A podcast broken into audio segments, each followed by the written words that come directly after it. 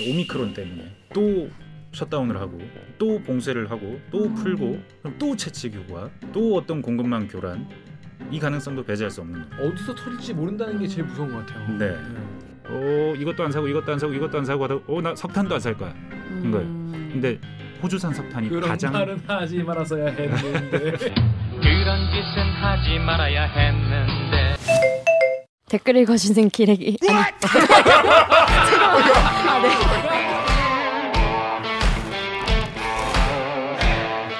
아, 댓글 읽어주는 기자들 찔렀네. 기레기 아닙니다. 지금 여러분은 본격 KBS 소통 방송 댓글 읽어주는 기자들을 듣고 계십니다. 정말 절경이네요. 장관이고요. 정말 신이 주신 선물이네요. 음. 뭐가 뭐가 뭐가? 뭐가요? 뭐가? 대들기가요. 아 실화냐? 그 정도냐? 오늘도 좋아요 잊지 말고 꼭 눌러주세요. 뉴스 기사 안 보면은 그냥 아 그런가 보다라고 하지만은 알고 보면 또 구체적으로 알 수 있는 아는 만큼 보이는 기사 바로 암안보 어허. 코너 되겠습니다. 특히 이번 기사는 말이죠 제목이랑 내용이 아무 상관이 없어. 아무 상관 아니야. 거의 상관이 없어. 근데 알고 보면 아는 만큼 보이는 보이는. 그런 음. 기사입니다. 자, 제목은 뭐냐면요. 호떡집의 줄이 두 배가 길어지면 더 여섯 배나 더 기다려야 한다는 거예요. 이 뭔 조선일보 생활 꿀팁 코너에 나올 만한 얘기야. 어? 생활의 지혜 코너에 나올 만한 기사인데 이게 경제부 기사예요. 음. 이 기사에 낚인 사람이 엄청 많아. 제목에 호떡 관련 기사인 줄 알고 낚여서 들어와 봤더니 알찬 경제 뉴스였다. 이런 건 착한 낚시. 어, 착한 그쵸. 낚시. white white fishing. white fishing. 아 어. 이런 것도 있네. 그래서 요런 용어를 요런 제목으로 낚아서 강제로 경제 교육을 시켜 준 음. 경제 기사를 쓴 KBS 경제부 소영민 기자 모십니다. 안녕하세요. 안녕하세요. 오랜만에 뵙습니다. 자기 소개해 주세요. 네. KBS 경제부 아니고요. 그 취재 2주간 산하 ET라는 경제 프로 진행하고 있습니다. 아, 선배 이티 계시는구나. 네. 거기 내근직으로 진행 요원 하면서 일주일에 두 번 출연하고 있습니다. 그래서 여러분 그 서영민 기자는 저희 그 음. 경제 꿈나무 음. 경제 꿈나무 음. 지금 무럭무럭 잘하고 계시고. 네, 잘 이름 네이밍을 잘 해주셔서 제가 그러니까. 잘 써먹고 있습니다. 아 진짜 아 지금 성고 있어요 지금? 네, 아 거기서? 네. 그렇구나. 쓸 때마다 제 생각 좀 해- 해주시고요. 자꾸 사람들이 전문 기자라고 해서 전문 기자 아니라고 전문 기자가 되고 싶은 꿈나무입니다. 좋습니다. 여러분 물을 많이 주시고 여러분의 구독과 좋아요 또 사랑이 이 서영민 기자를 잘하게 한다는 거예요. 그래서 무럭무럭 잘하다가 이런 기사를 썼는데 제목이 호떡집의 줄이 두 배 길어지면 기다림이 여섯 배가 된다는데 일단 그것도 네. 이해가 안 돼. 두 배가 길어지면 뭐 원래 기다리는 시간이 두 배 정도 이제 기다리면 되지 않나 이런 생각을 하게 되는데 음. 자 일단 이 기사를 왜 쓴 거냐? 음. 근데 이런 댓글 있어. 댓글 네이버 댓글 우리 저- 오경 기자 읽으시죠. 네이버에서요. PPT 땡땡님이 돈가스 먹자는 엄마 말에 손잡고 나왔다가 치과 간 기분이긴 한데 재밌었습니다. 기자님 종종 이렇게 유인해 주시죠. 덕후에서 익명으로요. 기사 잘 썼네. 기사 기자가 싱글벙글하면서 올렸을 생각하니 내가 다 흐뭇하네. 보통 이제 기자들이 기사를 쓰면은 욕을 하면은 이제 기자 욕도 많이 달리고 음. 칭찬을 하면은 기자 칭찬이 달리는 경우는 거의 없어요. 맞아요. 어, 그냥 이제 그 사안에 대한 칭찬인데 네이버에 베스트 기사가 간만에 좋은 기사 읽었네요. 어, 참 기자 부분이 많아 많아야 할 텐데. 베스트 댓글이요? 어. 음. 그다음에 무슨 좋은 기사 감사합니다. 논문 한 편 쓰셨네요. 그다음에 다음 댓글이 뭐 제목으로 낚은 뒤에 경제학 강의 잘 봤습니다. 깔끔하다. 뭐 기자다운 기사 기자다운 기사다. 뭐 이런 노력과 실력이 돋보이는 기사다. 코로나 상황을 쉽게 이해하게 됐다. 좋은 기사 감사하다. 기자 칭찬하는 댓글을 오랜만에 본다. 음. 뭐, 아 자 기들도 뭐 그렇게. 자기들도 본인도 처음 본 거예요. 호떡 관련 기사인 줄 알았는데 경제학 너무 신선하다. 현업에 있는 사람으로서 뼈저리게 느끼고 있다. 어 재밌는 글이네. 너무 호기심이 가네. 욕 댓글을 찾을 수가 없었어. 이런 경우는 전 회사 다니면서 처음인 것 같아요. 음. 아니 일단 댓글 좀 보였습니까, 서영 기자? 네, 열심히 봤습니다. 주말에 할 일이 없어.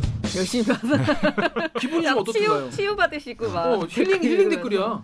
좋죠. 이게 사실은 말씀하신 대로 이렇게 칭찬만 달린 글은 거의 저도 처음 써봤어요. 음. 근데 사실 칭찬이 있는 늘 쓰면 한두 사람은 칭찬해요. 음. 한 100개, 200개 댓글 중에 한두 개는 칭찬을 그 음. 거기에 의미를 두는 거죠. 그렇지 그렇지. 근데 그게 되게 기분이 좋은 일인데 사실은 이 글은 이렇게 낚시라고 해놓은 글이거든요. 제일 앞 문장에 유인 납치 기사다. 음. 써 있어요. 네.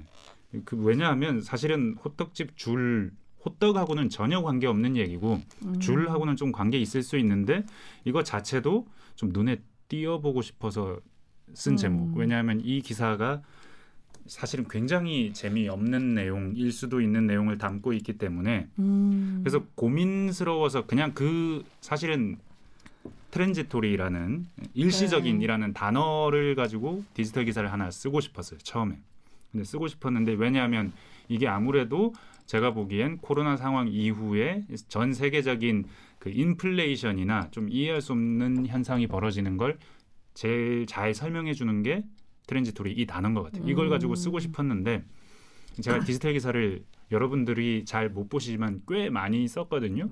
음. 일주일에 한 한 달에 한 두세 개, 세네 개는 음. 꼭 씁니다. 근데 그게 저 나름은 굉장히 심혈을 기울여 쓰죠.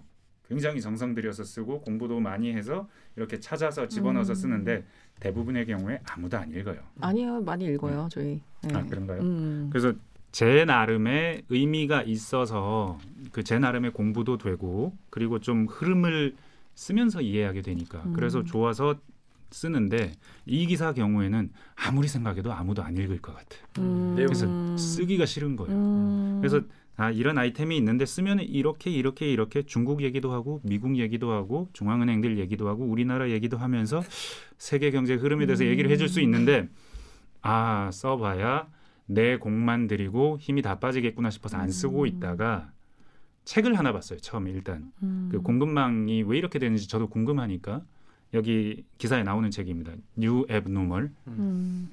이 책을 봤는데 그 책에 굉장히 재밌는 개념이 그건 좀 아, 이따 얘기해 주시고. 음. 있어서 그걸 음. 가지고 좀 쓰고 싶다고 생각했는데 그래도 아무도 안 읽을 것이다 그렇습니다. 음. 라고 생각하다가 하던 찰나에 애들이랑 남대문 호떡집에 갔습니다 음. 실제로 포토집에 가서 가서 찍은, 네. 거. 그러니까 현장감이 있는 기사인 거예요 기본적으로. 여기, 여기 사진 중에 하나는 진짜 찍은 제가 거예요? 찍은 거예요 네, 직직이에요? 여기에 저희 애들이 등장합니다 모자이크 해놨는데 음. 아 정말요?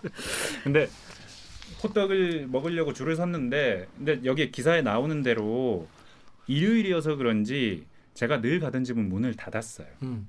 그래서 안 가던 집을 갔는데 있어. 줄이 이렇게 긴 줄은 처음 보는 거예요. 그래서 음. 줄을 설까 말까 하다가 그날이 굉장히 추운 날이었거든요. 음. 애들이 굉장히 추운데도 호떡을 먹겠다고 집에 안 간다는 거예요. 음. 음. 어. 네. 그래서 줄을 호떡을 섰죠. 향한 열정. 네, 어. 줄을 섰죠. 어. 줄을 서다가 음. 줄이 유레카. 안 줄어들어. 어. 너무 추운데 줄이 줄어들질 네. 않아요. 어. 아무리 기다려도 거의 한 20분 기다렸는데도 앞에 줄이 뭐 그렇게 많이 줄지 않는 거예요. 왜 이런가 막 화가 나서 막 하, 집에 갈까 하다가 나온 게 아까우니까 그래서 줄을 섰는데 애들이 추우니까 저기 건물 안에 들어가 있으면 되겠다 싶어서 건물 안에 저기 좀 니들은 저기 들어가 있어라 음. 아빠 혼자 줄 섰게 했는데 근데 이 끓는 부성이에요. 아. 어. 호떡을 먹이겠다. 호떡을 먹겠다고. 그런데 또 화가 난 일이 생겼죠. 거기 들어갔더니 거기 건물 경비 아저씨가 애들 아주 익숙한가 봐요. 이런 상황이 호떡집 앞에 있으니까 쫓아냈어? 쫓아낸 거예요. 너무한다. 애들이 마상을 얼마나 입었겠어요. 어, 쫓겨나는 경험은 네. 나중에 계속 기회를 한단 말이야. 그래서 제가 정말 보여주기 싫은 유튜브를 핸드폰으로 보여줬단 말이에요. 추운데 얘들이 이렇게 마상 입고 나와서 막 약간 기분 안 좋은 그러니까. 내색이길래 아 이거나 봐라고 어, 어, 보여줬는데 대리끼리 보여줬어요. 아, 그럴 리가 있나 애니메이션 아무튼 그리고 도티 도티 도티. 어. 근데 그렇게 한참을 기다리는데 어? 어? 이거 이거 공급망이잖아. 내가 지금 줄 서 있는 게 이게 supply chain 위에 올라와 있는 거 아니야 하는 생각이 음. 들었어요. 처음부터 들었던 건 아니고. 오, 오, 그럼 이거, 이거 이렇게 되나? 이렇게 되나? 오, 호떡 공급망? 어, 어쩌면 구라를 풀 수 있겠는데 하는 생각이 구라를 풀수 들더라고요. 음. 그래서 이렇게 한번 써볼까 생각하다가 썼죠. 음. 음. 그 덕후의 익명님이 읽고 나서 완벽히 이해했어. 음. 앞으로 나는 줄 안 서 있는 데 가서 바로바로 사 먹어야지 이렇게 말씀하셨어요. 네. 자 일단 호떡과 공급 일단 줄이 두 배가 늘어지면 왜 기다림이 두 배가 아니라 여섯 배로 더 늘어나는지 일단 그 제목부터 네. 설명을 좀 해주시죠. 왜 그렇게 된다고 좀 봐야 되는 겁니까? 호떡이 줄을 서는데 줄이 두 배가 되면 절대 기다리는 시간도 두 배가 아닙니다. 그럼 뭐 경험적으로 아실 거예요. 줄이 길어지면 훨씬 많이 걸립니다. 음. 그두 배 길어지면 최소한 두세 배, 세네 음. 배 이상 기다리는 시간 길어지는 게 가만 생각해 보면 이게 뭐 구워서 주면 구워서 주- 받아가면 되니까 근데 똑같이 받아가는 순서대로. 딱짝짝짝짝짝 하면 똑같이 예를 들어서 음, 음. 하나 구워서 주는데 예를 들어 1분 걸린다. 음. 그러면 주고 주고 주고 주고 하면 그 사이 딜레이가 뭐 또 1분이라고 쳐도 2분 2분 2분 2분 2분 이렇게 갈 것 같은데. 네. 핵심 전제는 재고예요. 재고. 초기 재고. 그러니까 호떡집에 손님 없을 때 호떡집 아줌마가 그냥 가만히 있지 않잖아요.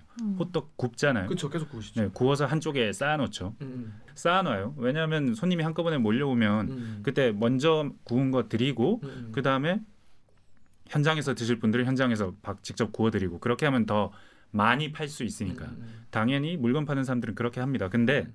그 재고가 한 10개가 있다고 가정해보고 음. 한 사람이 한 한 개 내지 두 개 그래서 한 1.5개 정도 산다고 음. 가정해보면 10명이 서 있으면 10명이 평균 1.5개를 가져가면 한 15개를 그죠. 만들어 놔야겠죠. 음. 근데 재고는 10개가 있어요. 음, 음. 그럼 다섯 개만 더 만들면 돼요. 그렇죠.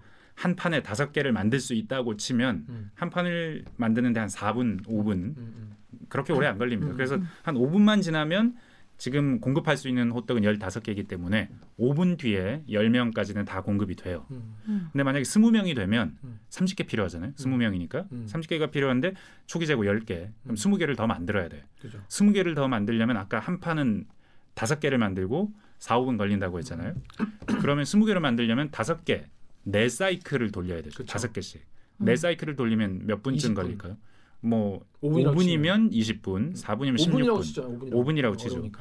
그 전에는 5분이면 한 사이클 돌려서 10명 접대를 했어요. 음. 근데 지금 이번에는 네 사이클을 돌리면 20분이 되죠. 음. 그러면 5분 기다리 10명일 때 5분 기다리면 20명이 줄 서 있으면 20분을 기다리는 겁니다. 음. 네 배를 네더 배가 기다려. 된다. 5분과 20분. 음. 근데 사실 여기까지는 그 경제학에서 말하죠. 세테리스 파리부스. 다른 모든 조건이 동일할 때 경제학 원론 배울 때 그말 음. 듣지 않으시나요? 다른 모든 조건이 동일하다면 수요와 공급 곡- 곡선에 의해서 음. 균형점은 여기가 된다. 음. 어, 왜 경제학? 원론을 안 배워가지고. 경제학 원론을 안 배우는데. 아, 경제학 원론 안 배우는 사람은 뭐 이거 이거 뭐 보면 안 되나요? 아니, 아니, 그런 네? 건 아니고요. 그래서 결국 다른 모든 조건이 동일하면 그런데 근데 줄을 그렇게 오래 서면 내가 원래 한 개만 먹을 생각이었으면 한 개만 먹을 수도 있지만 음. 안 그럴 수 있죠. 보상 심리. 그렇죠. 본전 심리. 음. 그래서 내가 이렇게 오래 기다렸는데 이렇게 많이 기다렸는데 내가 한 개만 먹고 돌아서 아니면 내가 원래 한 1.5개 둘이서 세 개 정도 먹으려고 했다면 야 기다린 시간이 아까운데 두 개 더 먹자 아니면 음. 아우, 집에 좀 싸가자 아니면 애들 줄 것도 좀 싸가자 이렇게 생각되지 않겠어요? 음. 기본적으로 그런 종류의 어떤 그뭐 다른 모든 조건이 동일할 때 가정이 무너지는 거죠. 음. 그리고 그렇게 줄이 많이 서 있으면 주인 아저씨가 얼마나 힘들겠어요. 그렇죠. 호떡 굽는 아저씨가 그쵸. 아주머니가 얼마나 힘드시겠어요. 그러면 속도가 느려질 수도 있고 음. 아니면 뭐 기름이 떨어질 수도 있고 음, 음. 아니면 밀가루가 떨어질 수도 있고 이게 재료가 떨어질 수 있는 거예요. 만드는 재료 음. 만드는 재료가 떨어질 수도 있으니 하여튼 시간은 더 짧아질 수는 없을 것 같죠. 그렇죠. 음. 시간은 더 길어지겠죠. 음. 그래서 줄이 두 배가 되면 기본적으로 산술적으로 보면 그 재고를 소진하고 난 뒤에 굽는 시간 이런 걸 계산해 보면 여기 계산에서는 처음에는 네 배.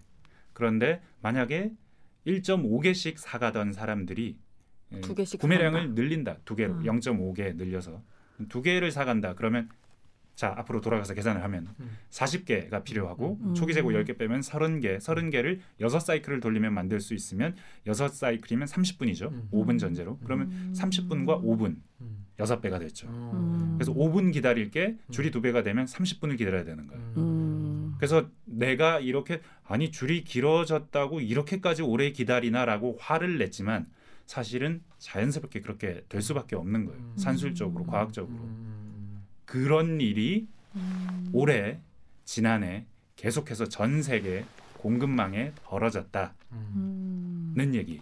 그렇습니다. 여러분 여기까지는 이해되십니까? 일단 제가 대충 이해된 걸로 봐서 구독자분들은 저보다 음. 대부분 다 똑똑하시기 때문에 음. 이해가 되었을 거라고 믿고요. 자 공급망 사태라고 하면은 우리가 지금 뭐 반도체. 반도체도 그렇고 음. 뭐 네. 요소수도 그렇고 뭐 다양한 요즘에 이제 공급 음. 문제 많이 있잖아요. 뭐 중국 같은 경우에 석탄이 없고 막 그러는데 일단 우리가 최근에 가장 겪은 것 중에서 네. 다가오는 이슈는 요소수 사태 가 많이 이제 일어나지 않았습니까? 네. 요런 문제도 그러면 이 채찍 효과 뭐 이른바 병목 현상 뭐 공급망 교란 뭐 요런 걸로 좀 설명할 수 있는 이런 거랑 좀 비슷하다고 볼 수 있는 겁니까? 근데 그 요소수 우리나라에서 벌어진 요소수 다- 사태가 다른 모든 나라에서 다 같이 벌어졌다면 요소수를 가지고 똑같은 채찍 효과가 나면서 우리가 필요해서 주문을 넣었잖아요. 그때 기억나시겠지만 처음에 호주에서 아주 조금 가져오고 음. 베트남에서도 가져오고 음. 또 다른 나라들에서 인도네시아. 가져오고 네. 막 주문을 넣잖아요. 그때 우리가 만약에 요소수가 100톤이 필요하면 음. 100톤만 주문 넣나요? 그때 우리나라가 만약에 100이 필요했으면 전 세계 합해서 한 3, 400 정도 주문을 넣었을 거예요. 근데 만약에 전 세계가 다 같이 그때는 우리나라만 좀 유독 부족했죠. 전 세계가 다 같이 요소수를 주문을 넣는다. 그러면 이런 호떡집 같은 상황이 음. 났을 겁니다. 요소수를 음. 가지고도. 근데 음. 다행히 그때는 우리나라만 그랬고 해결이 됐는데 음. 근데 사실 우리가 요소수가 부족해진 원인이 채찍 효과와 관련이 있어요. 어, 우리가 요소수가 부족해진 원인 네. 그건 바로 뭐 때문이었습니까? 중국 석탄이 부족해서요. 음. 아 그렇습니다. 그 ET 유튜브의 댓글 우리 오기정 기자님 보시죠. ET 유튜브에 김선숙님이 중국 의존하던 한국 회사들 지금 너무 힘듭니다. 음. 중국서 수입 안 되는 건 기본에 대체 물품 원가가 20% 올라서 국내 물가 상승 요동치고 있습니다. 그 대체 물품도 구하기도 힘들다고 합니다. 석탄 때문에 세계 경제가 위험하다니 세상 놀랄 일입니다. 하루하루 힘든 시간 보내시는 사업하시는 분들 힘내시기 바랍니다. 사실 저는요 네. 석탄 음. 부족 뭐 이런 이렇게 막 기사가 처음 나왔을 때는 뭐 석탄을 떼? 뭐 이렇게 이렇게 생각했어요. 저도요. 아직도 석탄을 음. 그러니까 약간 저는 이제 그러니까 뭐 석탄 업계에 종사하시는 분들께 정말 죄송한데 저는 진짜 몰라서 아직도 석탄을 뭐 화력 발전소 정도에서 쓰나 뭐 잘 안 쓰지 않나 이렇게, 이렇게 생각했거든요. 네. 근데 이게 이렇게 우리나라 요소 사태까지 어떻게 이게 영향이 오게 됩니까? 그러니까 세계. 공장 중국, 중국이 한 해 평균 한 7, 8% 많이 성장할 땐 두 자릿수 10%, 12, 15% 이렇게 성장을 했죠. 그게 한 30년, 40년 그렇게 성장을 했습니다. 근데 그렇게 성장을 하는 동안 성장을 하려면 뭔가 전기는 계속해서 더 필요했겠죠. 음. 더 필요한 전기를 대부분 석탄에서 가져왔습니다. 왜냐하면 음. 중국에 석탄이 엄청 많거든요. 음. 지금도 사실은 석탄의 부존 자원 양은 중국 절대 부족하지 않습니다. 음. 그러니까 화력 발전으로 전기를 갖다 쓴 거네요. 네, 중국이. 석탄을 떼서 전기를 만드는 게 중국 전체 전기 필요량의 3분의 2. 음. 어휴, 엄청 많네. 네. 엄청 석탄에 의존하는 비율이 어. 높습니다. 중국이. 음. 그런데 다양한 원인이 있어요. 왜 중국이 전력난을 겪었느냐 수많은 원인들이 있는데 그건 유튜브 저희 ET라는 제 프로그램에서 한번 음. 말씀을 드린 적이 있는데 올림픽 때문에 좀 베이징 공기가 맑았으면 좋겠어서 맞아요. 그런 원인도 있고 그리고 석탄 가격이 오르고 있는데 음. 좀 어느 정도 이상 오르다 보니까 이게 그 중국의 석탄 발전소들이 채산성이 맞지 않아서 아 우리 발전 못 하겠는데 그랬는데 중국 주정부에서는 지방 정부에서는 아 우리는 이 가격 이상 전기 가격 이 정도 이상은 못 쳐줘 못 쳐줘 그러면 발전소들은 누워버리는 거예요. 불- 중국이 물론 공산주의 사회지만 음. 그 발전소들은 민간 회사들도 많거든요. 그럼 나 전기 생산 못해. 그렇게 누워버린 것도 음. 있고 그리고 중국이 친환경으로 계속 가겠다고 말은 하죠. 음. 2060년까지 넷제로 간답니다. 음. 근데 그거 가려면 석탄 뭐예요? 탄소 그 중립 탄소 중립. 음. 그러니까 우리가 쓰는 탄소와 어떤 그 탄소를 흡수하는 탄소를 중립이 되게 음. 제로가 되게 그래서 우리가 온실가스를 더 이상 만들어내지 않게 그러니까 넷제로면 총량이 제로가 음. 되게 네. 거죠. 넷이 네, 총량이니까. 맞습니다. 그래서 거기까지 2060년까지 간다고 했어요. 그러려면 석탄 사용을 줄여야죠. 왜냐하면 석탄이 온실가스가 가장 음. 많이 나오는 음. 발전 자원이거든요. 그렇게 해서 장기적으로 우리는 석탄을 줄여갈 거야 하니까 중국의 석탄이 아주 많지만 탄광들이 그렇게 석탄 발전량을 늘릴 생각은 안 했던 음. 거예요. 그냥 지금 정도도 충분한데 뭐 했던 거예요. 그랬는데 중국의 석탄이 많은 산시성 그 베이징의 서쪽에 있는 그 지방인데 여기 석탄 많이 캐는데 여기에 비가 엄청 왔어요. 음. 탄광이 물에 잠긴 거예요. 그래서 그 발전 그 석탄 채굴을 못하는 탄광이 많이 생겼어요. 이런 수많은 원인들이 있었고 음. 가장 재밌는 건 우리가 그 얘기하기 좋아하는 건 호주와의 갈등입니다. 음, 그죠. 음. 네. 호주하고 되게 안 좋았어요. 음. 호주가 코로나 발원지 조사해야 된다고 지난해 말하는 바람에 그 뒤로 그래? 그럼 나 너네 소고기도 안 사고 와인도 안 사고 어 이것도 안 사고 이것도 안 사고 이것도 안 사고 하다 어나 석탄도 안 살 거야. 한 거예요. 음. 근데 호주산 석탄이 그런 가장 말은 하지 말았어야 했는데. 그런 짓은 하지 말아야 했는데 호주산 석탄이 가장 양질의 석탄입니다. 아. 전 세계에서 질이 가장 좋은 석탄이고 그렇게 멀리에서 배를 싣고 음. 와도 채산성이 될 정도로. 게다가 가까운 편이에요. 다른 석탄 산지에 비해서 아프리카하고 호주하고 음. 중국에서 비교해 보세요. 어. 중국의 그 발전 지역은 그 되게 공장이 많은 지역은 홍콩 주변 지역, 선전 아, 지역. 그리고 상하이 지역 음. 다 해안가이기 때문에 음. 오히려 중국에서 생산하는 것보다 호주에서 갖고 오는 게 더 비용이 적게 들 수도 있어요. 음. 배로 가져오니까. 근데 결국 이런저런 요인으로 석탄이 부족해진 거예요. 아 음. 많이 왔다. 예, 처음에 제가 호주하고 싸워서 그렇다고 했더니 재미있는 얘기니까 저 기자가 뭘 모르네라는 댓글이 또 많이 달렸어요. 음. 어, 그래서 앞에 길게 이렇게 설명한 거 몰라서 그런 건 아니에요. 이해가 되지 네. 않기 위한 이 노력. 어, 그랬는데 음. 그렇게 해서 석탄이 부족해지니까 그래서 전기를 못 돌렸죠. 아이폰 생산도 아이폰 생산 공장도 전기를 단전을 몇 번 하고 음. 반도체 공장도 단전하고 여러 공장 단전하면서 전 세계가 난리가 났죠. 중국이 전기가 없어서 공장을 못 돌린대요. 헤헤호호 하면서 음. 얘기 웃으면서 그런 얘기를 했었는데 실제로 그랬고 그 뒤로 중국이 석탄으로 만들 수 있는 것 아니면 석탄의 수출 전면 금지해 버립니다. 음. 음. 국내에서. 근데 그 요소수 요소라는 것 자체는 요소는 사실 비료예요. 음. 농업용 비료입니다. 음. 그한 90% 이상의 요소가 비료로 쓰이는데 이 요소의 수출을 금지합니다. 왜냐하면 요소가 석탄에서 나오거든요. 음. 다른 자원에서도 나프타 뭐 이런 데서도 나오지만 석탄에서 나오고 우리는 중국산 싼 석탄에서 나오는 요소를 음. 거의 들어가서. 100% 가깝게 쓰고 있었어요. 근데 그걸 중단하니까 우리가 요소수를 못 쓰게 된 거예요.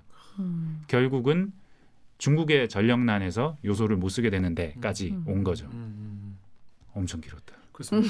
이게 음. 호떡 집에서 기다리는 것과에서 출발한 이 채찍 이론도 이제 관련돼 있는 이게 조, 조그마한 요, 요만한 게 네. 이만한 효과를 가져온 이건, 이건 나비 효과랑은 좀 다른 거잖아요. 나비 효과는 음. 의외의 효과고 그쵸. 이거는 기대되는 효과긴 했는데 두 배 정도일 줄 알았는데 여섯 배, 일곱 배가 될 훨씬, 수 있는 거예요. 음. 왜냐하면 중국이 석탄이 필요하니까 너무 부족하니까 일단 석탄 수출 금지. 음. 그러고 전 세계에서 석탄을 공수하겠죠. 음. 석탄 가격을 계속 아무리 높여도 계속 불러야지 뭐 어떡하겠어요. 그리고 중국이 아까도 설명했지만 우리나라가 요소 필요할 때처럼 백이 필요하면 백을 부르는 게 아니라고요. 아프리카에도 음. 백 넣고 호주에도 백 넣고 호주한테도 석탄 더 달라고 하는 것 같아요. 어. 음. 호주에도 백 넣고 어디 딴 데도 백 넣고 여기저기 전 세계 석탄 공급망을 교란시키는 거예요. 그렇게 음. 원래 그렇게 수입 안 하던 중국이 그 석탄들을 가져가려고 하니까 그것도 백이 중국이 백이 필요하면 얼마나 많겠어요. 음. 근데 그 백이 여기도 저기도 저기도 저기도 하니까 4, 500 정도 주문했을 거예요 아마. 그렇게 되면 그게 채찍 효과를 일으키면서 음. 이, 이 단위의 변화가 끝단에서는 엄청나게 음. 변화를 시키니 석탄 가격이 팍 뛰어버린 거예요. 아, 음. 네 배, 다섯 배가 됐어요. 석탄 가격이. 그렇게 그렇게 많이 되면 올랐어요? 네 국제 석탄? 가격이 중국에서 음. 쓰는 석탄 가격이 와. 그래서 이렇게 되다 보니까 석탄이 도저히 밖으로는 줄 수 없는 자원이 됐고 음. 요소를 만드는데도 쓸 수 없는 자원이 됐고 음. 중국은 하지만 하면 안 하는 나라니까 그렇죠. 우리나라한테 한 톨도 안 오게 된 거죠 요소가. 음. 그래서 음. 우리나라 요소 사태가 벌어진 겁니다. 음. 여기까지 음. 오게 된 겁니다. 네, 그러니까 이제 여러분 그 왜냐하면 뭐 나비 효과랑 헷갈리는 분들이 많이 있더라고요. 예. 음. 이거 다릅니다. 뭐가 다른가 음. 설명을 드렸어요. 근데 요즘에 이- 이것뿐이 아니라 이 반도체 때문에 네, 네이버의 크레스 땡땡님이 현업에 있는 사람 너무 뼈저리게 느낍니다. 지금 반도체 위기가 상황 파악도 안 된다 이렇게 얘기를 합니다. 자 지금 반도체 대란이 벌어지고 있는데 차를 주문하면 이제 내후년 4월에 온다는 거예요. 음. 지금 주문하면 음, 난리 났어요 지금. 네. 자이 반도체 대란 이거 이거 이거 이것도 이 호떡집과 연관돼서 이해할 수 있는 건가요? 그렇죠. 반도체 대란이 코로나라는 것이 어떤 일을 했느냐. 사실 지금 코로나가 끝나고 나서 봉쇄를 해제했더니 수요가 늘어서 이렇게 됐다. 이 정도로만 이해를 하는데 사실은 코로나는 채찍 효과가 마이너스 방향으로도 한 번 났고 플러스 방향으로도 한 번 나는데 이 코로나로 인한 이 특징은 뭐냐면 사실 보통의 경제 위기는 한 번 이렇게 팍 안 좋아지죠. 음. 금융 위기가 옵니다. 그러면 그때는 급하게 떨어지는 건 맞아요. 음. 생산이 떨어지고 뭐 GDP도 떨어지고 급하게 떨어지는데 이게 회복될 때는 천천히 회복됩니다. 음. 바로 회복이 안 되죠 그게 제- 보통의 제 경제 주식 위기는.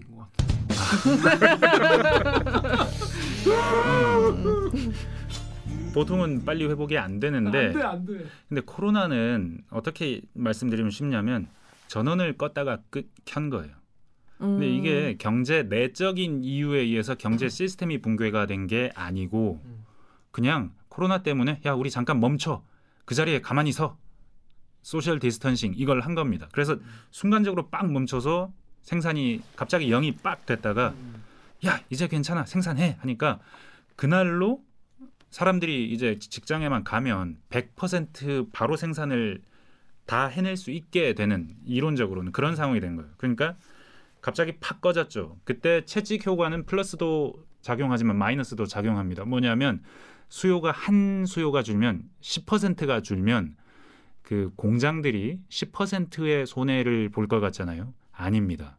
40% 50%의 매출 손해를 보고 적자를 보면 채찍 효과가 마이너스 방향으로도 작용하는 거예요. 음. 수요가 한 10% 줄면 어, 우리 주문을 줄여 주문을 줄여 주문을 줄이고 밑으로 밑으로 계속 가다 보면 공급망에서는 세 배, 네 배의 효과를 내는 거예요. 그랬다가 그래서 완전히 공장들이 그로기 상태로 몇 달을 있었다가 엄청난 충격을 받았다가 갑자기 공장을 다시 재강동해 재가동해가 된 거예요. 공장을 갑자기 다시 재가동하면 그때 채찍 효과가 플러스 방향으로 네다섯 배가 나는 거죠.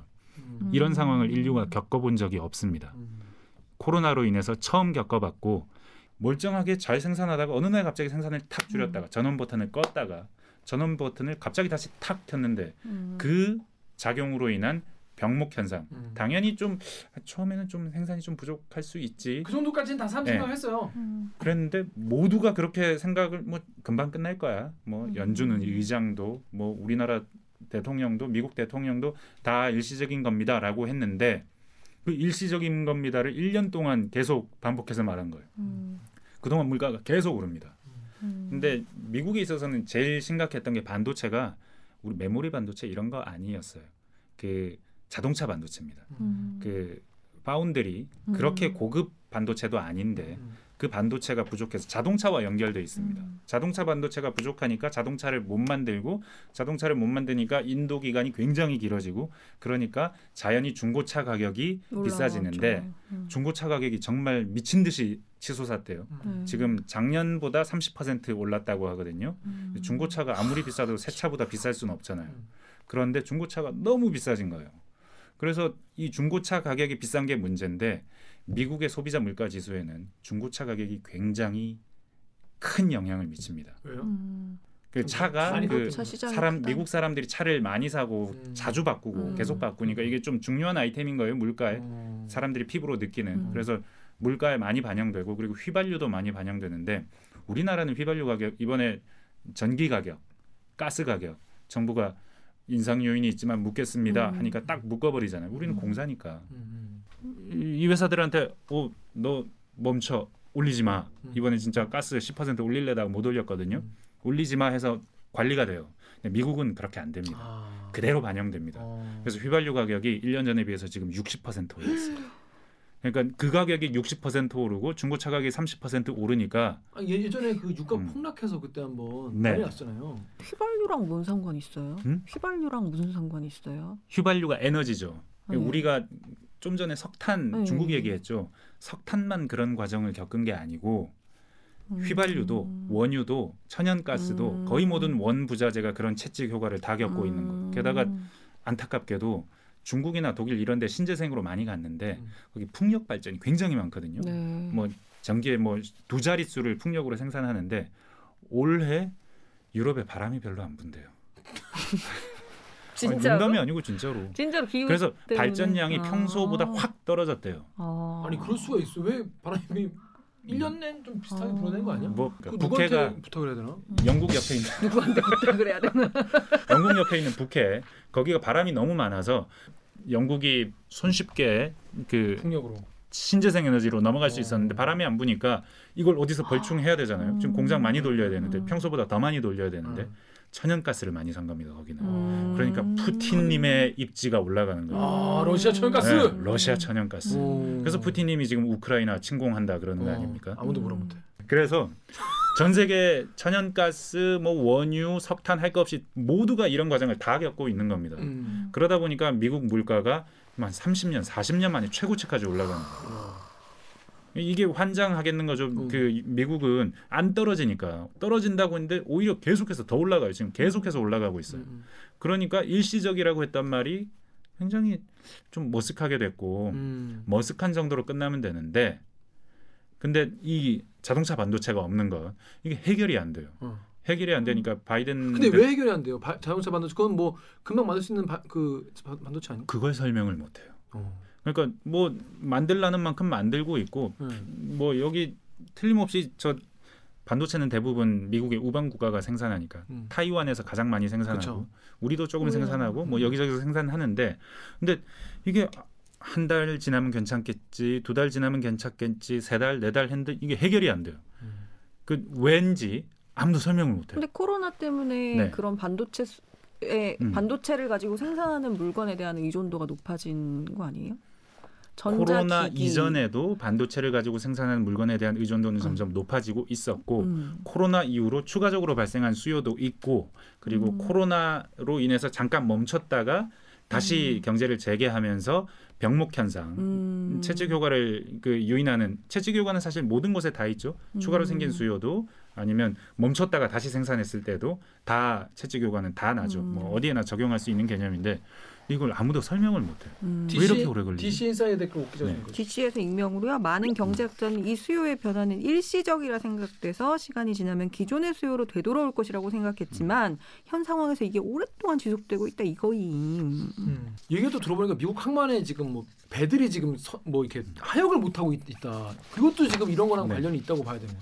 그러니까 항만에서 보틀렉 병목 현상이 있다. 음. 노동자가 부족해서 음. 아니면 아 노동자가 부족해서 네 왜 부족하지? 음, 코로나로 밖에 나갔다가 다시 돌아온 노동자가 적을 수도 있고 어. 그리고 배로 실어오는 물건이 굉장히 많아졌는데 예전보다 많아졌는데 이게 도저히 24시간 돌려도 해소가 안 될 만큼 물건이 많이 들어와서 음. 병목 현상, 음. 채찍 효과 나오는 음. 아니면 임금을 아무리 높여줘도 노동자들이 고용이 안, 되, 안 되는 거예요. 그러니까? 더 일을 하겠다고 오는 사람 어. 사람이 부족한 거예요. 어. 사람이 부족한 상황, 노동력 부족 상황, 어. 물건이 많이 오는 상황, 그리고 기본적으로 그 하역 능력의 한계 이런 걸로 지금 샌프란시스코 항 앞에 배가 엄청 많대요. 평소보다 음. 훨씬 많대요. 어. 물건 못 내린 배가. 못 내린 배. 네. 그 그런 배들은 하루하루가 돈이잖아요. 네, 물류 대란이 일어나고 있다는 거. 음. 이것도 역시 병목 현상이죠. 그래서 아마존에 물건 시켜도 예전에 아마존 하면 하루 이틀 내면 오는 네. 그게 바로 아마존 배송의 음. 강점인데 아마존이 시켜도 크리스마스 물건이 한 달 뒤에 온다 뭐 이러는 음. 얘기도 많이 있었거든요. 그리고 원자재 가격도 많이 올랐고 방금 말씀드렸던 음. 노동력 부족 현상도 있고 음. 이게 다 공- 병목이 벌어지는 건 병목 현상이 이 병목 현상을 학술적으로 말하면 채찍 효과라고 표현할 수 있는 거고 이걸 좀 이해하기가 어려우면 음. 호떡집의 줄이 두 배가 길어지면 음. 그 시간이. 두 배가 길어지는 게 아니고 세 배, 네 배, 다섯 배, 여섯 배까지도 늘어날 수 있다. 음. 근데 더 무서운 거는 호떡집이 왜 그렇게 느려지는지는 거의 좀 지켜보면 관찰하면 알 수가 있는데 네. 지금 이 경제력은 그건 알 수가 없는 요소 너무 많이 개입된다는 거죠. 너무 많은 요소. 제가 뭐 음. 아까 호떡집 경우는 식용유가 부족해서 아니면 밀가루가 부족해서 흑설탕이 부족해서 아파서 아니면 가스가 가스가 아니면 일하는 사람들이 너무 힘들어져서 힘들어서. 어. 뭐 대충 생각해 볼 수 있는 요인이 뭐 있어봐야 얼마나 있겠어요. 음. 아니면 호떡 누르는 그게 갑자기 부러졌다든지 음. 뭐 그런 종류의 얘기가 있을 수 있지만 근데 전 세계 공급망은 굉장히 촘촘하고 복잡하고 어디서 문제가 생기는지 모르겠는데 틀림없이 어디선가 문제가 생기고 음. 그 문제가 생기면 그 효과가 두 배, 세 배, 네 배, 다섯 배가 돼서 음, 최끝단까지 밀려오면 이걸 감당할 수 없는 상황이 되는데 음. 그게 코로나로 인해서 온갖 희한한 데서 요소수 같은 데서 터지고 그러니까 얘 음. 네 온갖 곳에서 터지다 보니 감당할 수 없는 일시적이라던 현상이 장기화되는 겁니다.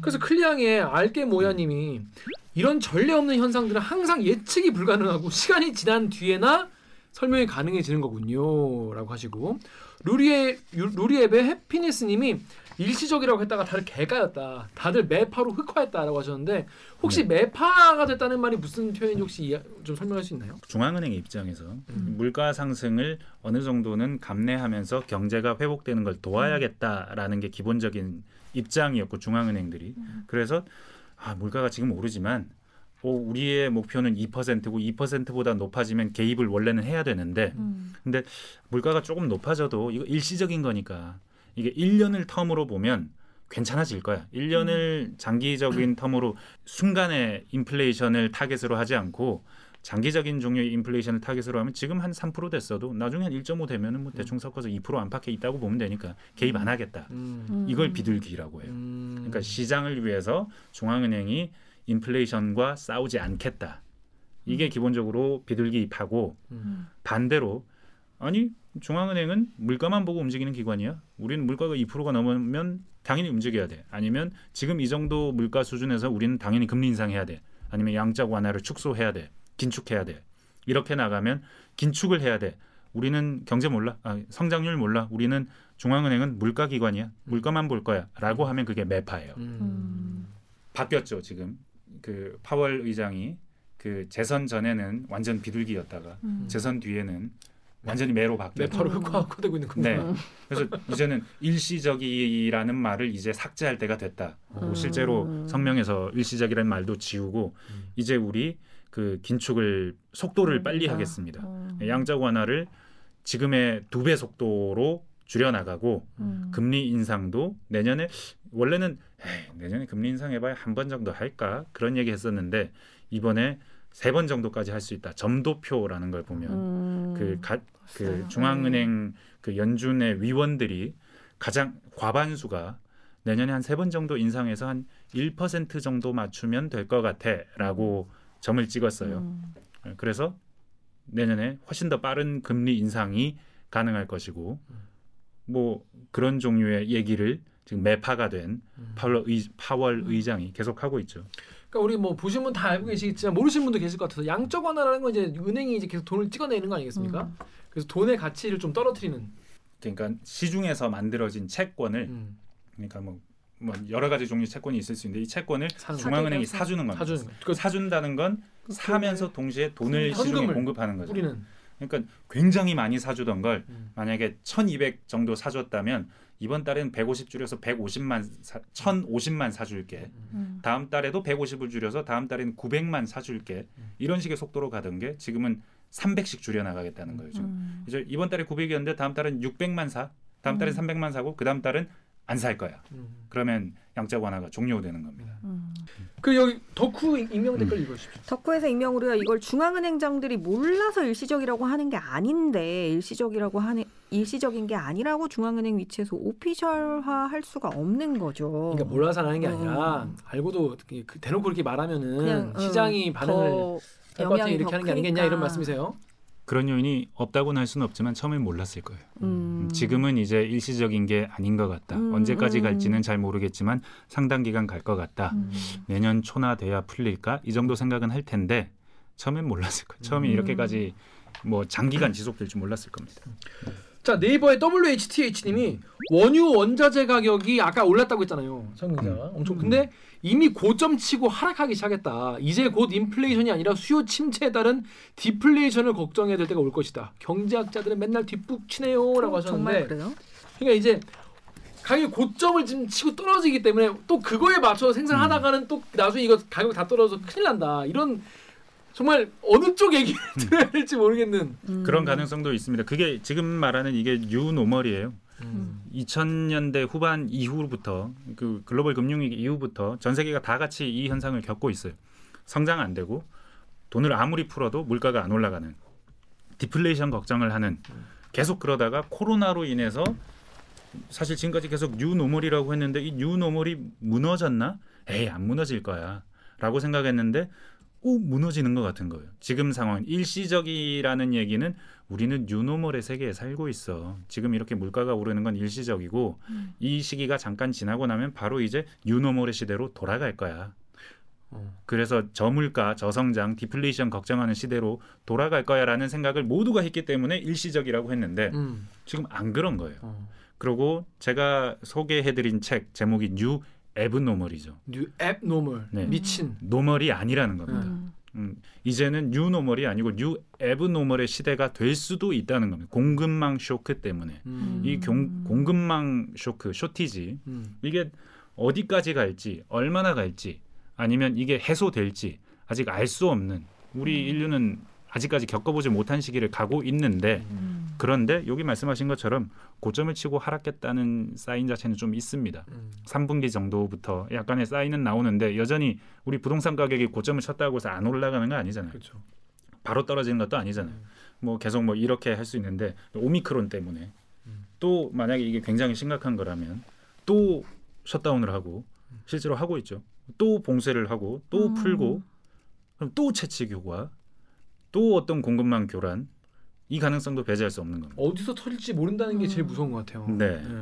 이 전염병을 경제 용어로 번역하면 이렇게 되는 겁니다. 음. 이해할 수 없는 사실 경제학자들은 다 지나고 나면 설명하거든요. 그렇죠. 네. 그리고 이번에 노벨상 받은 분도 이거 한 2, 30년 지나도 지금 우리가 무슨 일이 일어났는지 그때도 계속 연구하고 있을 것이다라고 음. 한국 언론하고 인터뷰에서 얘기했거든요. 음. 모른다는 거예요. 음. 그래서 모른다. 그래서 그 뭐야 소영 기자 기사를 보면요 음. 끝에 모른다고 돼 있어. 일단 호떡집 줄이 길어진다는 것까지만 안다. 음, 그 아, 호떡집까지는 기- 대기 시간이 길어진다는 호떡집까지는- 것까지만 호떡집까지 우리가 이해할 수 있지만은 음, 음, 이게 세계 경제가 돼버리면 우리는 알 수가 없다. 지금 경제학은 여기까지다. 라는 게 서영민 기자의 결론이었어요. 음. 그게 이제 네. 그게 아예 모른다는 게 아니라 예를 들어서 우리가 이런 거잖아요. 우리가 인간이 뭐 창조됐냐, 진화됐냐, 우리는 아는 데까지만 아는 거예요. 지구가 네. 어, 어, 어떻게 됐냐, 우리가 관측할 수 있는 데까지만 아는 거야. 근데 그 이상 안다고 하면 음. 그건 거짓말인 거죠. 그렇게 쓰는 기사들을 조심하십시오. 어. 이것 때문에 사실은 바이든 대통령이 정말 화가 나 있거든요. 그래서 우리나라의 왜, 왜, 왜 삼성전자 TSMC에다가 너네 얼마나 생산해서 얼마나 누, 어느 공장에 어느 나라에 얼마나 보내고 있는지 너네 반도체 납품 실적 좀 내봐. 예전에 그런 적 있었잖아요. 음. 근데 아니 미국 대통령이 삼성전자한테 영업 기밀을 내놓으라는 거냐, 뭐 매출 전표를 내놓으라는 거냐 이런 얘기하면서 얘기, 마, 얘기가 많았는데 미국이 그렇게밖에 할 수 없었던 이유가 물가가 안 떨어지는 거예요. 음. 반도체 공급난이 해소가 됐었어야 되는데 왜 안 되냐? 그 얘네가. 뒤로 지금 네. 딴 나라에다가 팔아서 음, 음. 이게 지금 수급이 음. 안 되나? 혹시 그런 요인이 있나? 그것도 보고 싶을 만큼 그 자유 세계, 자본주의 세계의 심장의 대통령이라는 분이 그런 생각을 할 정도로 답답한 거예요. 왜냐하면 바이든 대통령은 지금 대통령 선거 공약이 사실은 바이든 대통령이 지금 지지율이 37%예요. 어. 된지 얼마 안 됐는데 음. 30%대예요. 그러니까 굉장히 지금 리더십의 위기에 와 있는데 자기 공약을 실천해야 돼. 자기 공약은 돈을 엄청나게 풀어서 그 미국의 인프라를 구축하고 든든하게 하겠다. Build Back Better 이 플랜을 해야 되는데 이거 돈을 찍어낼 예정이었거든요. 음. new normal이니까 음. 돈 아무리 찍어내도 물가 안 오르니까 음. 돈을 막 찍어낼 예정이고 이걸 찍어내려고 3조 달러, 4조 달러 이렇게 예산을 만들려고 하는데 지금 이거 통과를 못 시켜요. 음. 안 그래도 지금 물가가 이렇게 올라 있는데 돈을 더 풀어내겠다고? 음. 이거 안 돼. 인플레요, 인플레요. 네, 인플레에다가 어. 인플레를 더 얹어서 어. 하이퍼 인플레이션 만들려고 음. 이거 안 돼 하는 의회 벽에 부딪혀서 네, 이 네, 안 해줘. 공약을 통과를 못 시켜요. 음. 최근에는 민주당 상원 의원 하나가 원래 미- 상원이 지금 50대 50이어서 음. 민주당 의원들이 다 찬성하면 여튼 통과시킬 수 음, 있어요 이 음. 법안을 음. 그 부통령이 캐스팅 보트를 쥐고 음. 근데 민주당 상원 의원 맨친이라는 양반이 음. 나는 안 돼. 나는 이거 도저히 사인 못해 해서 음. 이번에 파토가 났어요. 음. 그래서 지금 3, 4조 달러 쓰려던 걸 반토막을 냈는데도 네. 이 상원 의원 하나가 민주당 상원 의원이 어. 여당 상원 의원이 no 하면서 법안 자체가 통과가 안 돼요. 와. 음. 물가가 높을 거라는 우려 때문에 음. 하이퍼 인플레이션이 올 수도 있다는 우려 때문에 이 상원 의원이 그런 걱정을 하는 거예요. 음. 지금 지지율 떨어지는데 내 공약 실천은 못하고 바이든 음. 대통령은 환장하겠는 거예요. 정말 음. 정치적인 위기에 있는데 음. 이 물가를 어떻게 잡을 것이냐 이게 미국의 최대 현안이 될 수밖에 음. 없습니다 지금 음. 떨어지는 김이라도 김이라도 보여야 그 상원 의원 마음을 돌릴 거 아닙니까 음. 어, 그런 상황이 있습니다 미국. 우리한테도 이게 결국에는 영향을 끼치지 않겠습니까? 당연히 끼치겠죠 주식 시장에도 네. 영향을 끼치고 뭐 무역에도 당연히 영향을 끼칠 텐데 맞습니다. 중요한 거는 그럼 우리는 어떻게 해야 되냐? 우리는 그뭐 그냥 아 모른다고 모른다고 모르는데 뭐 어쩔 수 없지 뭐 이럴 수 이러고 있을 수 없잖아요. 다음 댓글 네이버 댓글 읽으십시오. 다음에서 GS 칼퇴근 님이요. GS 칼퇴근. GS 칼퇴근 님이요. 아예 딴집 가서 사 먹든지 피곤타 하셨어요. 네이버에서 퓨어 땡땡 님이 잘 읽었는데 호떡 말고 호빵 먹으면 되죠. 줄이 길면 대체재를 찾으면 됨. 음. 그러니까 이번에 지난 지난번에 우리가 이제 일본이 우리나라한테 무역 보복했을 때 네. 보복도 아니지 음. 당한 것도 없는데 씨 우리한테 그냥 깽판 친 거 아니겠습니까? 그러니까 무역 깽판 쳤을 때 뭐냐 그 반도체 만들 때 꼭 써야 되는 그 뭐- 뭐였지? 뭐? 불화수소, 그래 뭐 그래 불화수소랑 photoresist, 음. 뭐, photoresist 네. 그걸 이제 안 주잖아요. 네. 그 우리가 어? 안 줘? 생각했잖아. 어, 야, 야, 우리 빨리 만들자. 지금 만들어 버린 거 아니에요? 뭔가 이제 대안이 있으면 좋겠다는 네. 건데 이게 최근에 그 뭐 문재인 대통령이 호주 방문해서 이렇게 막 셀카 이게 찍었다고 막 그때 뭐라고 한 거 있지 않습니까? 그게 네. 공급망 확보를 위해서 그쪽을 이렇게 동분서주한 그런 겁니까? 그런 점도 있겠죠. 어. 그리고 우리가 지금 공급망을 다변화해야 될 필요도 있고 요소수 어. 사태로 겪었잖아요. 네. 중국계 싸서 중국 걸로만 썼고 국내에서도 생산하다가 중국계 워낙 싸니까 시장에서 경쟁이 안 되니 국내에서도 생산을 안 했고 그러다 보니 중국 걸 계속 썼는데 아 그러면 안 되겠구나. 그래서 공급망을 한 곳에 의존하면 안 되겠구나. 다변화해야죠. 기본적으로 다변화해야 되는데 근데 하나는 다변화에는 비용이 든다. 아, 다변화하면 비싸진다. 아, 효율이 떨어지는구나. 네. 여기저기서 다른 한 군데서 대, 한꺼번에 사오면 되던 어. 걸 여기저기서 사오면 당연히 비용이 그러니까. 물류 비용도 그 음. 뭐 거래 비용도 아니면 협상 비용도 들죠. 물건값이 올라갈 겁니다. 아, 기본적으로. 네. 하지만 안정적으로. 올라- 될수 음, 있는 거죠. 더 안전을 가격보다 더 우선하는 거죠. 아, 아. 그래서 그렇게 해서 다변화를 해야죠. 다변화를 해 나가야 되는데 그러면 가격이 올라가고 그만큼 국제 경쟁력에는 마이너스가 될 수밖에 없고 이런 점이 하나가 있고 다변화할 수 없는 것들이 있어요. 어, 예를 들어서 히토류. 국가에서만 생산되는 거. 히토류, 어. 중국이 90% 일, 일본도 이상. 다변화를 못해서 음. 일본이 한 2010년대쯤에 히토류로 중국한테 뺨따구를 엄청 세게 음. 갈겨 맞았어요. 어. 그 중국 선장 그 센카쿠 네. 거기에 침범했다고 나포해서 데려다 놨는데 중국이 오 니들 그러면 히토류 안 줘. 그래서 3일 만에 석방했어요. 어. 그게 전 세계에 다 이렇게 뉴스가 나고 일본이 개망신을 한 번 당했어요. 음. 왜냐하면 석방을 할 수밖에 없는 게 히토류 안 주면 반도체 못 만드니까. 음. 그런데 히토류라는 게 특정한 광물이 아니에요. 그냥 희귀한 광물. 이거 중국에서 가장 많이 생산해요. 어. 그 공해 때문에. 아니면 음. 뭐 이걸 정제하는 과정에 먼지도 너무 많이 나고 미세먼지도 나고 그런 것들이 중국에서 많이 나는 거예요. 석탄도. 음. 그러고 자원 부존 자원이라는 게 특정 국가에 의존할 수밖에 없어요. 음. 뭐 알루미늄 아니면 뭐 재련하는 것들 뭐 그런 것들이 근본적으로 다변화에 한계가 있는 것들이 아주 많고 음. 특히 우리는 중국이 아까 말씀드렸다시피 중국이 옆에 있어서 너무 많은 이점을 누려왔고 가격상에 그래서 음. 국제 경쟁에서 유리했고 그로 인해서 우리가 국제 경쟁에서 수출을 많이 할 수 있었고 음. 그런 종류의 비교 우위들이 하나씩 하나씩 사라지고 물가는 올라가고 음. 세계 공급망의 교란은 쉽게 해소되지 않는 상황은 계속 이어지는 겁니다. 어떻게든 물가는 계속 오를 수밖에 없는 거네요. 그러면. 만약에 이 상황이 지속된다면 근데 지속되지 않아도 또 이런 일이 네. 있을지 모르기 때문에 네. 다변화를 하는 게 안전한.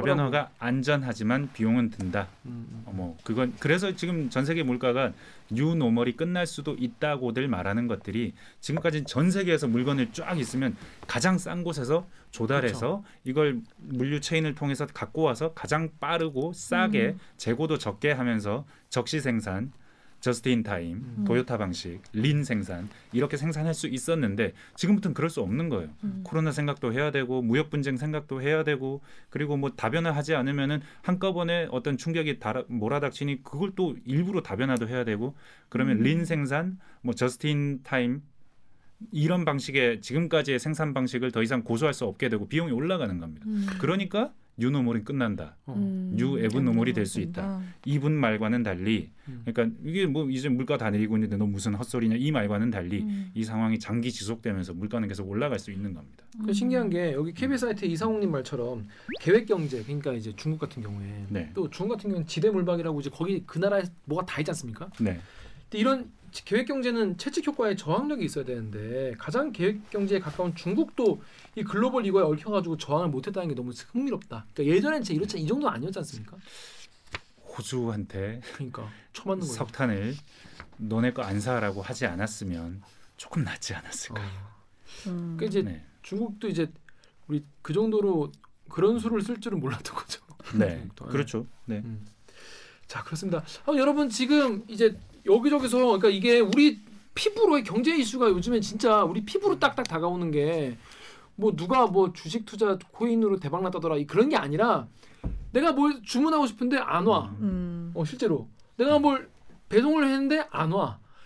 이게 우리 삶에 지금 영향을 끼치고 있는 거예요 실제로. 네. 그래서 되게 이거에 대해서 마- 사람들이 많이 느끼고는 있고 근데 경제 뉴스 보면 일단 그래프부터 막 이렇게 나오고 하는데 음. 호떡 얘기를 하니까 네. 분들이 일단 본 거예요. 근데 이왕 읽, 읽고 보니까 기왕 누른 거 한번 읽어라 보자 해서 쭉 읽은 거죠. 그래서 되게 서영민 기자 기사를 보고 아 좀 이해가 잘 됐다 이런 댓글들이 많이 있었습니다. 여기 네이버 댓글 오기정 기자가 다정하게 한번 보여주시겠습니다. 고마워하는 마음으로. 네이버에서 ONZ 땡땡님이 와 기사 정독 후 구독을 안 누를 수가 없었습니다. 너무나도 좋은 기사 감사합니다. 이러한 경제학 공부에 대해서 관심이 많았는데 기자님의 공부 방법이 궁금할 정도로 너무 잘 읽었습니다. 앞으로도 이러한 좋은 기사 및 연재물 부탁드립니다. 공짜로 읽기 아깝네요. 이, 어떻게 생각하십니까? 아, 감사합니다. 제가 공짜 이거- 아니고 음. 월급 받으시는 거잖아요. 여러분의 수신료로 다 하는 거기 때문에 공짜 아니에요. 그렇습니다. 음. KBS 여러분의 소중, 소중한 수신. 아니 거의 거의 KBS의 슈카야 슈카 형이야. 어, 그런 석화 석화 석화 석화 석화월드. 저 이번 기사 쓰고 되게 기분이 좋았던 게 사실은 이 디지털 기사 쓰면 반응을 확인하기 어려워요. 시청률이 나오는 것도 아니고 맞아요. 편집회의에 얘기가 올라오는 것도 아니고 음, 웬만큼 잘 썼다는 얘기들을 사람들이 해주지 않으면 잘 모르고 그래서 저는 디지털 기사를 내가 그래도 좀 썼나 싶은 생각을 사실은 우리 회사 사이트는 아니고 네이버 네이버의 기자 구독이 있잖아요. 음. 그 사실 그게 몇백 명 안 되지만 네. 그래도 그 기자 구독자 수가 늘어나면 어. 아 내가 좀 썼나 보구나 생각을 음. 왜냐하면 이 구독자 수는 선정적인 기사 써서는 잘 안 올라갑니다. 맞아요, 맞아요. 이거는 기사를 잘 썼다는 생각을 음. 했을 때 그 읽은 사람이 눌러주더라고요. 아. 그래서 제가 기사를 좀 잘 썼으면 뭐 하루 지나면 구독자가 세네 명 늘고 음. 아, 이 기사는 좀 많이 잘 쓴 것 같다 싶으면 한 2, 3일 사이에 한 10명 늘고 그랬어요. 음. 근데 이 기사는 썼을 때 1000명이 늘었어요. 3일 동안 구독자가 1000명이 늘었어요. wow. 아니, 이 구독자 수가 무슨 좋아요처럼 올라가더라고요. wow. 이게 뭐지? 주말에 되게 좋았어요. 기분이. 그러니까 구독한다는 네. 거는 그 언론 소비자들도 음. 이 기자의 기사는 앞으로도 계속 안 놓치고 싶다. 볼만하다고. 놓치지 않을 거예요. 그거 그렇게 해야겠어. 어, 어, 놓쳐주시면 안 돼요. 아니 이게 지금 네. 서영민 기자 음. 페이지 가시면 네이버 페이지 가시면 음. 아시겠지만 구독이 2,100명이에요. wow. 네. 이 기사 쓰기 전에 1,100명이었어요. 와. 음. 그리고 1,100명도 그 전에 기사가 또 약간 히트한 기사가 있었어요. 어. 커피 기사. 어. 음. 커피 뭐 매출 우리나라 뭐 브랜드가 어떻게 되는지 그것도 구독자가 300명이 늘었어요. 음. 그 전에는 잘쓴 기사 3명에서 5명 어. 그리고 정말 잘 썼으면 한 10명 정도. 어. 우와 많이 늘었다 했는데 맞아. 커피 갑자기- 기사 재밌었어요. 기사 두 개로 300명, 1000명, 음. 1300명이 늘어. 그 전에 800명이었어요. 아무튼 우리 네. 서영민 기자의 기사 글을 보고 많은 분들이 아 이런 낚시라면 당하고 싶다. 낚여도 좋다. 화이트 이런 피싱. 그래서 저는 좀 이제는 정말 기자를 보고 그 사람을 믿고 이제 구독하는 이제 언론 환경이 온다 왔다 음. 이미 저는 그렇게 예전부터 그렇게 얘기를 하고 싶- 있었는데 서민 기자의 기사 는 앞으로도 모든 기사를 다 이렇게 공들여 쓰실 거죠? 네. 대부분의 기사를 이렇게 선순환. 네, 구독자를 쓰겠습니다. 실망시키지 네. 않기 위해서 그러니까. 이제. 그러니까 지금 보시는 음. 분들도 뭐 네이버건 뭐 다음이건 뭐 그런 게 음. 있으면은 서영 기자의 기사는 자 KBS가 뭐 다 뭐 KBS 니네는 다 별로야 이렇게 생각을 하시더라도 음. 서영 기자의 기사는 읽을 만한 가치가 있다 음. 이런 생각을 하시고 한번 구독해 보시면 앞으로 잘 쓴다니까 계속 그죠? 어, 보시면 좋을 것 같습니다. 자 서영 기자 이거 오늘 네. 요, 요 내용 출연해서 디지털 기사는 또 썼지만은 그래도 한 시간 정도 얘기를 했는데 오늘 네. 어떠셨습니까? 기사를 그냥 읽으시는 게 어쩌면 방송에서 두서없이 말하는 것보다 더 음. 재밌을 수 있겠다. 음. 왜냐하면 저는 기사 쓰면서도 이 기사는 쓰면서 되게 재밌었거든요. 음. 음. 뭐 이렇게 막 웃길 만한 문장도 키득키득 거릴 만한 맞아요. 문장도 넣고 네. 어, 이건 김영민 교수처럼 쓰는 것 같은데 내가 지금 하면서 되게 재밌었어요. 그 여기 그 댓글 중에 그거 있었잖아요. 처음에 읽어주신 거 이 기자 기자가 싱글벙글하면서 올렸을 생각하니 음. 내가 다 흐뭇하네. 음. 정말 재밌었어요. 음. 쓰면서. 예, 처음에 막 이렇게 막 되도 안 하는 뭐 유머 비슷한 것까지 넣어가면서 음. 이거 쓰면서는 내가 김영민 교수처럼 글을 쓰는 것 같아. 음. 그런 생각도 하면서 되게 재밌었어요. 음. 그래서 빨리 써졌고 실제 글을 쓸 때는 재밌었고 이런 소재로 이렇게 글을 쓸 수 있다면 그리고 이거는 아마도 올해를 마무리하면서 트랜지토리라는 단어를 올해의 단어로 좀 알아야겠다 하는 생각이 처음에 있었기 때문에 그렇게 썼다면 또 다른 종류의 소재는 없을까도 찾아볼 것 같고 좀더 음. 의미 있는 종류의 경제를 가지고 좀 더 재미있게 풀어볼 수 있는 얘기가 없는지 더 찾아볼 것 같아요. 재밌는 경제 네. 이슈로 대들기 한달 한 번 출연하는 거 어떻게 생각하세요? 아, 그럼 한 달에 한 번 이런 기사를 써야 아무튼 고민해 본다고 합니다. 그죠? 네. 고민해 보실 거죠? 네. 네, 고민해 보시는 걸로. 자, 그렇습니다. 그럼 저희는 여러분 오늘 시간이 좀 도움이 되길 바라요. 가서 한번 기사를 한번 보시면은 아 그 말이 이 말이었구나 음. 싶으실 거예요. 제가 말한 것보다 기사가 더 재밌을 것 같아요. 제 그럼 생각에. 댓읽기 녹화 괜히 했네. 에? 괜히 했어. 내가 아주 큰 소리를 했어. 도저히 가족이 한 10분 그 기사 읽으면 되는 거야. 한 시간 동안 내가 괜히 녹화를 했어. 죄송합니다. 네, 사과 받아들이고요. 그러면 어, 이번 주도 이렇게 마무리하겠습니다. 자, 그러면 기다 여러분 참여 방법 알려드리면서 마무리할게요. 기사님들 댓글 읽어주는 기자들은 매주 수요일과 목요일 유튜브 팟빵 아이튠즈 팟티 네이버 오디오 클립을 통해서 업로드됩니다. 저 서영민 기자처럼 대들기에서 보고 싶은 기자 혹은 다뤄졌으면 하는 기사가 있다고요? 방송 관련 의견은 인스타그램, 유튜브, 팟빵 계정에 댓글을 남겨주세요. 오늘 영상도 구독과 좋아요 부탁드리겠습니다. KBS 뉴스 좋았어. 좋았어. 또 만나요. 또 만나요. 안녕. 안녕. 고생하셨습니다. 아이고